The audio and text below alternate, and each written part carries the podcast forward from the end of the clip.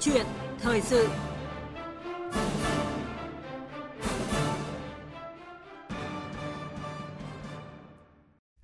Thưa quý vị và các bạn, Phát biểu chỉ đạo tại hội nghị toàn quốc triển khai công tác bầu cử đại biểu Quốc hội khóa 15 và đại biểu Hội đồng Nhân dân các cấp nhiệm kỳ 2021-2026 vừa tổ chức ngày hôm qua, Tổng bí thư Chủ tịch nước Nguyễn Phú Trọng nhấn mạnh đây là cơ hội để thực hiện quyền làm chủ của nhân dân thông qua việc lựa chọn bầu ra những đại biểu tiêu biểu thực sự có đủ đức, đủ tài, đủ trình độ, ngang tầm nhiệm vụ. Vậy cuộc bầu cử đại biểu Quốc hội khóa 15 và đại biểu Hội đồng Nhân dân các cấp nhiệm kỳ 2021 đến năm 2026 có những điểm đáng chú ý như thế nào và làm sao để lựa chọn được người xứng đáng đại diện cho tiếng nói của cử tri? Câu chuyện thời sự ngày hôm nay, chúng tôi mời Tổng Thư ký Chủ nhiệm Văn phòng Quốc hội Nguyễn Hạnh Phúc, Tránh Văn phòng Hội đồng Bầu cử Quốc gia để cùng trao đổi về nội dung này. Bây giờ xin mời biên tập viên Lê Tuyết và vị khách mời. Vâng ạ, trước hết thì cảm ơn ông đã nhận lời tham gia câu chuyện thời sự của chúng tôi hôm nay. Xin uh, kính chào các quý thính giả của Đoàn nói Việt Nam.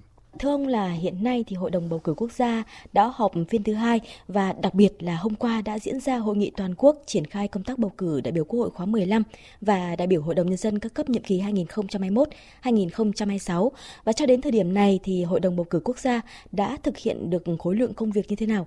Nếu mà lượng hóa ra thì được khoảng bao nhiêu phần trăm thưa ông? Tôi nói rằng là do Hội đồng bầu cử quốc gia được thành lập sớm hơn một kỳ họp so với nhiệm kỳ trước, cho nên các cái văn bản chỉ đạo trong cuộc bầu cử đại biểu Quốc hội khóa 15 này và Hội đồng nhân dân các cấp nhiệm kỳ 2021-2016 thì cơ bản đã được hoàn tất từ các cái chỉ thị của Bộ Chính trị này, chỉ thị của Thủ tướng Chính phủ này, rồi nghị quyết của Ủy ban Thường vụ Quốc hội này, các cái thông chi của mặt trận Tổ quốc này, rồi các cái văn bản hướng dẫn về nhân sự của ban tổ chức trung ương rồi hướng dẫn về cái việc giải quyết khiếu nại tố cáo của Ủy ban kiểm tra trung ương rồi hướng dẫn của Bộ Nội vụ về công tác tổ chức bầu cử này thì cũng đã hoàn thành. Nếu mà tính ra lượng theo các văn bản hướng dẫn về pháp luật ấy, thì nó khoảng được 99% rồi.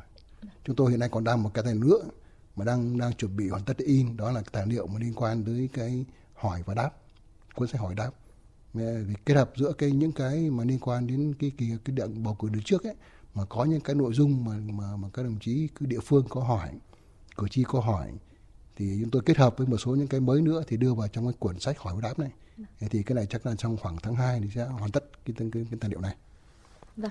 Ông có thể điểm lại những ờ, cái dấu mốc quan trọng trong cái tiến trình bầu cử đại biểu Quốc hội khóa 15 và Hội đồng Nhân dân các cấp nhiệm kỳ 2021 và 2026 kể từ giờ đến khi bầu cử? Có thể nói rằng các cái mốc thời gian mà từ nay đến 23 ờ, tháng 5 là cái ngày mà Quốc hội đã quyết định cái ngày bầu cử đấy, thì phải nói rằng là chúng ta thực hiện theo, đúng theo các cái quy định của luật bầu cử, đại biểu quốc hội và hội đồng nhân dân các cấp. Thì ở đây nó có nhiều những cái cái mốc mốc mà những cái này nó rất là chặt chẽ, đúng quy định của luật.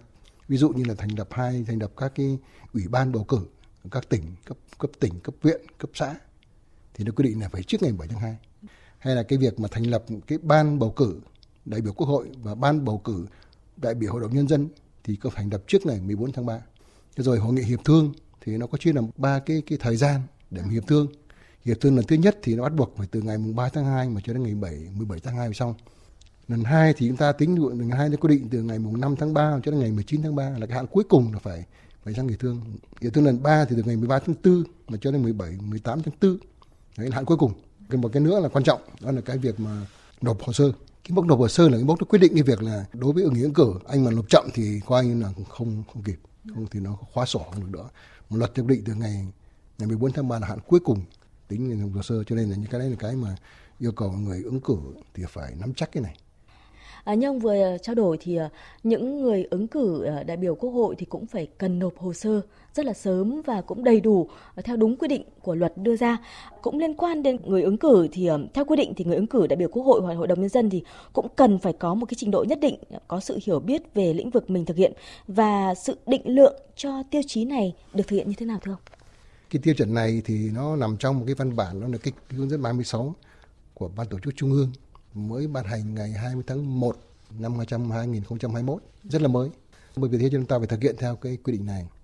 Đó là đại biểu quốc hội và đại biểu hội đồng nhân dân các cấp phải là những người trung thành với tổ quốc, nhân dân và hiến pháp, phấn đấu vì cái công cuộc đổi mới, mục tiêu dân giàu, nước mạnh, dân chủ, công bằng, văn minh. Thì nội dung này nó giống như là cái cái quy định trong trong hiến pháp và trong trong trong luật rồi. Cái thứ hai là đối với cán bộ đảng viên thì phải là những người tiêu biểu, xuất sắc, có quan điểm lập trường chính trị vững vàng có năng lực kinh nghiệm thể hiện trách nhiệm, nêu gương, không vi phạm những điều đảng viên, cán bộ công chức, viên chức mà không được làm.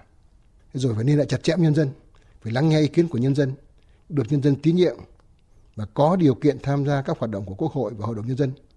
Vì còn ngoài ra thì hướng dẫn 36 có bổ sung thêm là yêu cầu phải kiên quyết không để lọt những người mà không xứng đáng, những người mà chạy chức chạy quyền tham gia Quốc hội và Hội đồng Nhân dân các cấp. Ngoài tiêu chuẩn chung thì cái hướng dẫn 36 cũng có quy định chi tiết về cái việc tiêu chuẩn điều kiện của đại biểu Quốc hội chuyên trách và đại biểu của Hội đồng Nhân dân chuyên trách. Điểm mới bổ sung lần này là người giới thiệu để bầu đại biểu Quốc hội chuyên trách phải có quy hoạch đại biểu Quốc hội chuyên trách hoặc quy hoạch chức danh thứ trưởng và tương đương trở lên. Ở địa phương thì phải là các chức danh mà giám đốc sở, ngành và tương đương trở lên. Chỉ huy trưởng Bộ Chỉ huy quân sự tỉnh, chỉ huy trưởng Bộ đội biên phòng tỉnh, giám đốc công an tỉnh và tương đương trở lên.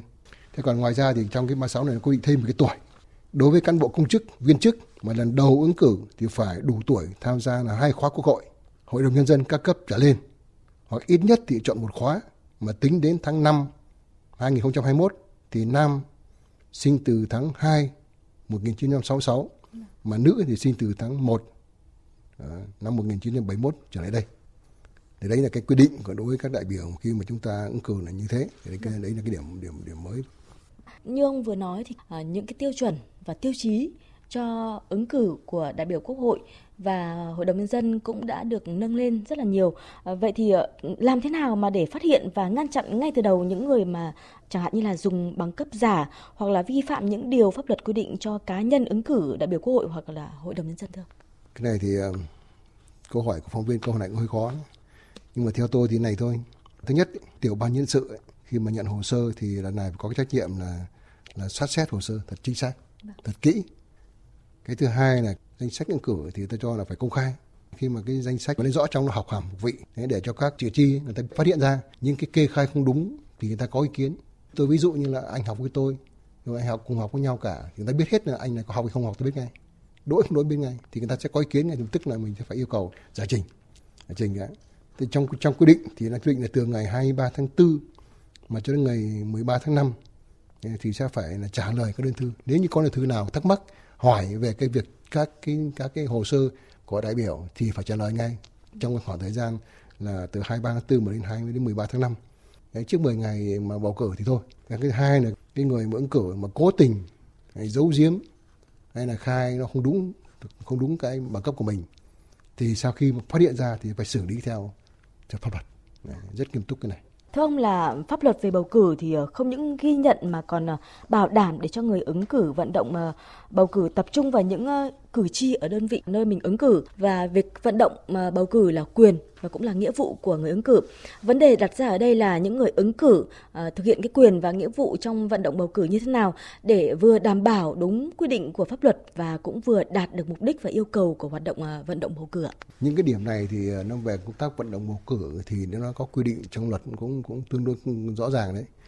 Ví dụ như về cái nguyên tắc vận động bầu cử thì thứ nhất là vận động bầu cử phải được tiến hành dân chủ, công khai, minh bình đẳng, đúng pháp luật, bảo đảm trật tự an toàn xã hội.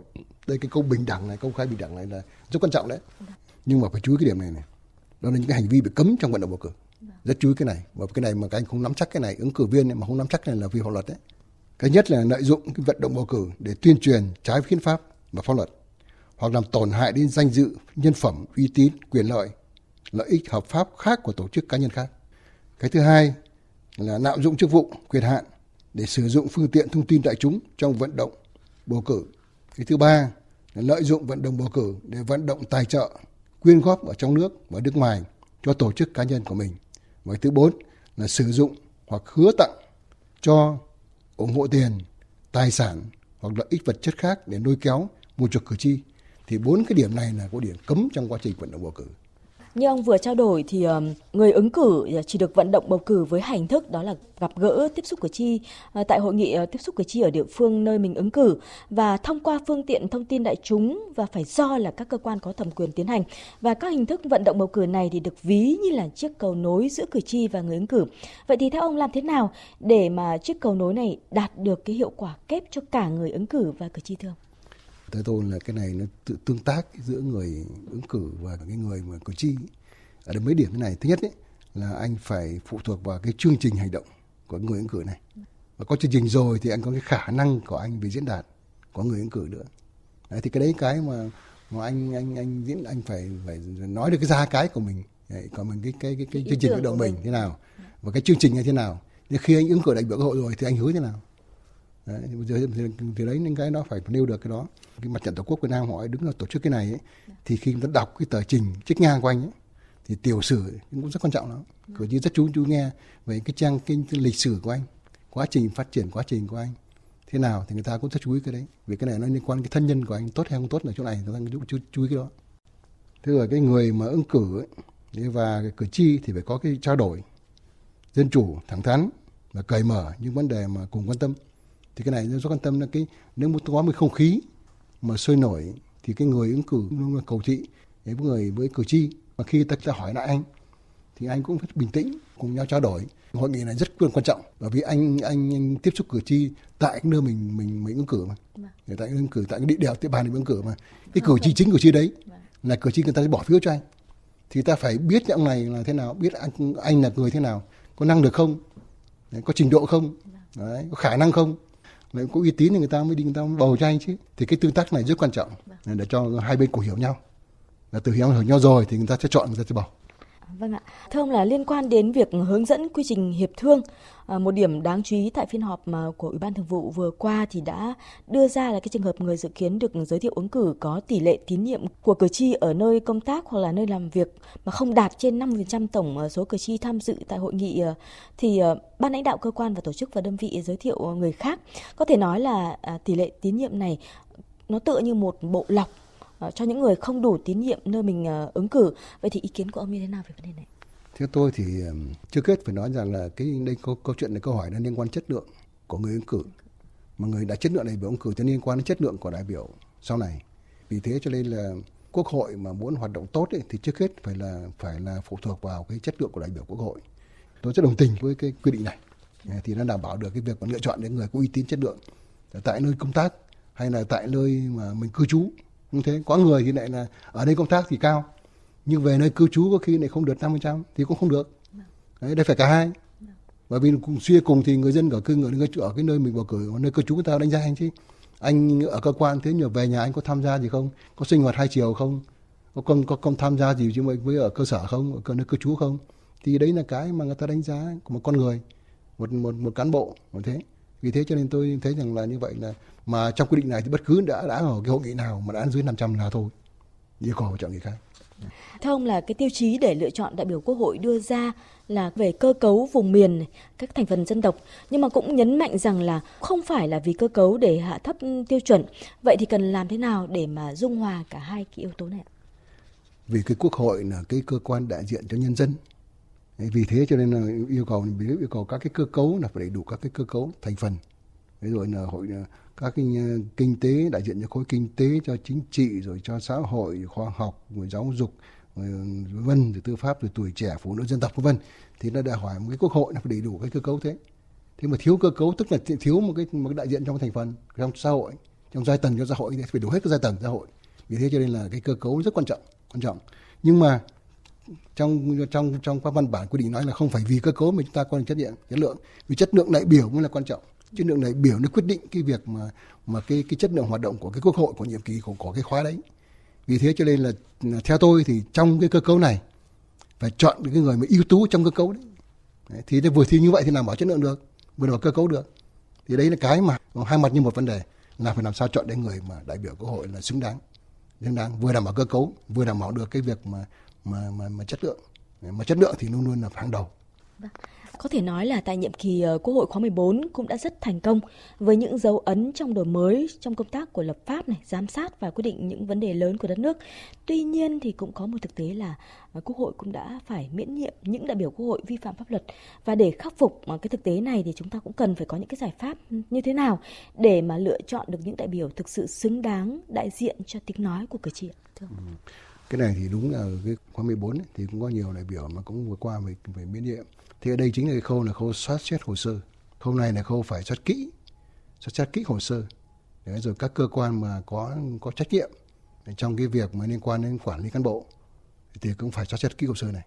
Để thì đảm bảo cho không tránh hạn chế thấp nhất những cái mà sai sót đi. Cái thứ hai nữa là cái danh sách này cũng phải phải cũng phải rất công khai thông tin sớm. Để cho các cử tri ta biết ta biết được cái cái người, danh tính người ứng cử. Và chính nhân dân người ta biết danh tính ứng cử thì người ta sẽ có ý kiến. Có ý kiến, người ta sẽ phản ảnh với các cái ban bầu cử ở các địa phương. Thì như vậy, đây là cái chúng ta phải xem xét lại. Khi người ta có ý kiến rồi, lập tức phải xem xét ngay. Phải xem xét xem xét ngay lại hồ sơ của người ứng có và thấy là không đủ điều kiện. Không có thì theo tôi là cho ra ngay. Không để trong trong trong trong cái sách nữa. Thì nên tôi cho là tập trung qua kinh nghiệm, qua cái rút kinh nghiệm của kỳ họp của cái nhiệm kỳ của anh bốn này thì nhiệm kỳ này à, hội đồng bầu cử quốc gia chỉ đạo rất sâu sát. Để vừa qua có những các cái văn bản mà có hướng dẫn 36 của của của ban hướng dẫn của ban trung ương đấy. Thế rồi cái các cái nội dung hướng dẫn của ủy ban kiểm tra trung ương rồi cái văn bản chỉ đạo liên quan đến của của, của ủy ban thường quốc hội. Thế rồi là có luật nữa thì tôi cho là đợt này chúng ta sẽ làm chặt chẽ chặt chẽ trong, trong các cái khâu các cái khâu để thẩm định này. Để mà cái cuộc bầu cử mà đại biểu hội đồng hội đồng quốc hội và đại biểu hội đồng nhân các cấp ấy, thành công thì công tác học tập tuyên truyền phổ biến pháp luật về bầu cử đại biểu quốc hội và hội đồng nhân dân các cấp phải rất quan trọng để mọi người phải hiểu và nắm được và thực hiện đúng các cái quy định của pháp luật về bầu cử. Đây là vấn đề tôi cho rất quan trọng thì các cấp các ngành phải triển khai tổ chức triển khai nhiều cấp phải hướng dẫn chi tiết các cái văn bản quy định của nhà nước về công tác bầu cử. Như vậy thì nó tôi tin rằng là, là người ứng cử và cử tri người ta nắm được thì, thì, sẽ giúp cho công tác bầu cử tốt hơn vâng.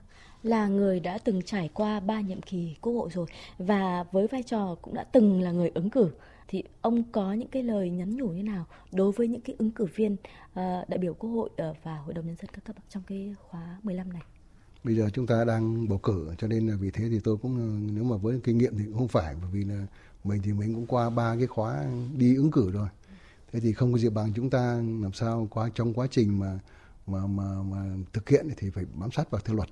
Cái thứ hai là công tác vận động bầu cử là rất quan trọng. Các người ứng cử phải rất bình tĩnh.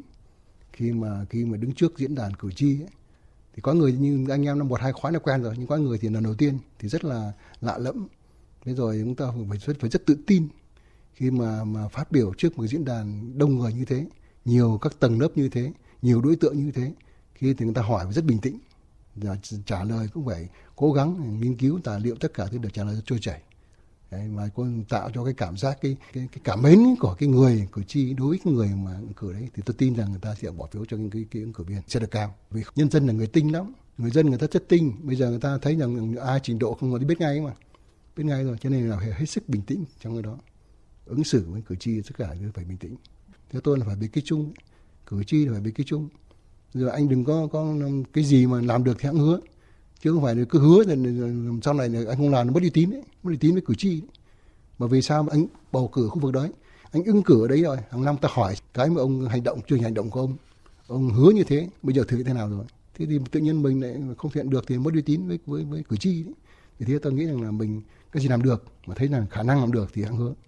Hãng hứa mà đã hứa rồi thì mình kiên quyết vào làm. Vâng, à, xin trân trọng à, cảm ơn ông về cuộc trao đổi. À, xin cảm ơn các thính giả Đài Nói Việt Nam. Quý vị và các bạn vừa nghe biên tập viên Lê Tuyết và ông Nguyễn Hạnh Phúc, Tổng thư ký chủ nhiệm Văn phòng Quốc hội, tránh Văn phòng Hội đồng bầu cử quốc gia, bàn luận câu chuyện thời sự với chủ đề bầu cử đại biểu Quốc hội, đại biểu Hội đồng nhân dân các cấp, làm thế nào để lựa chọn được người xứng đáng đại diện cho tiếng nói của cử tri.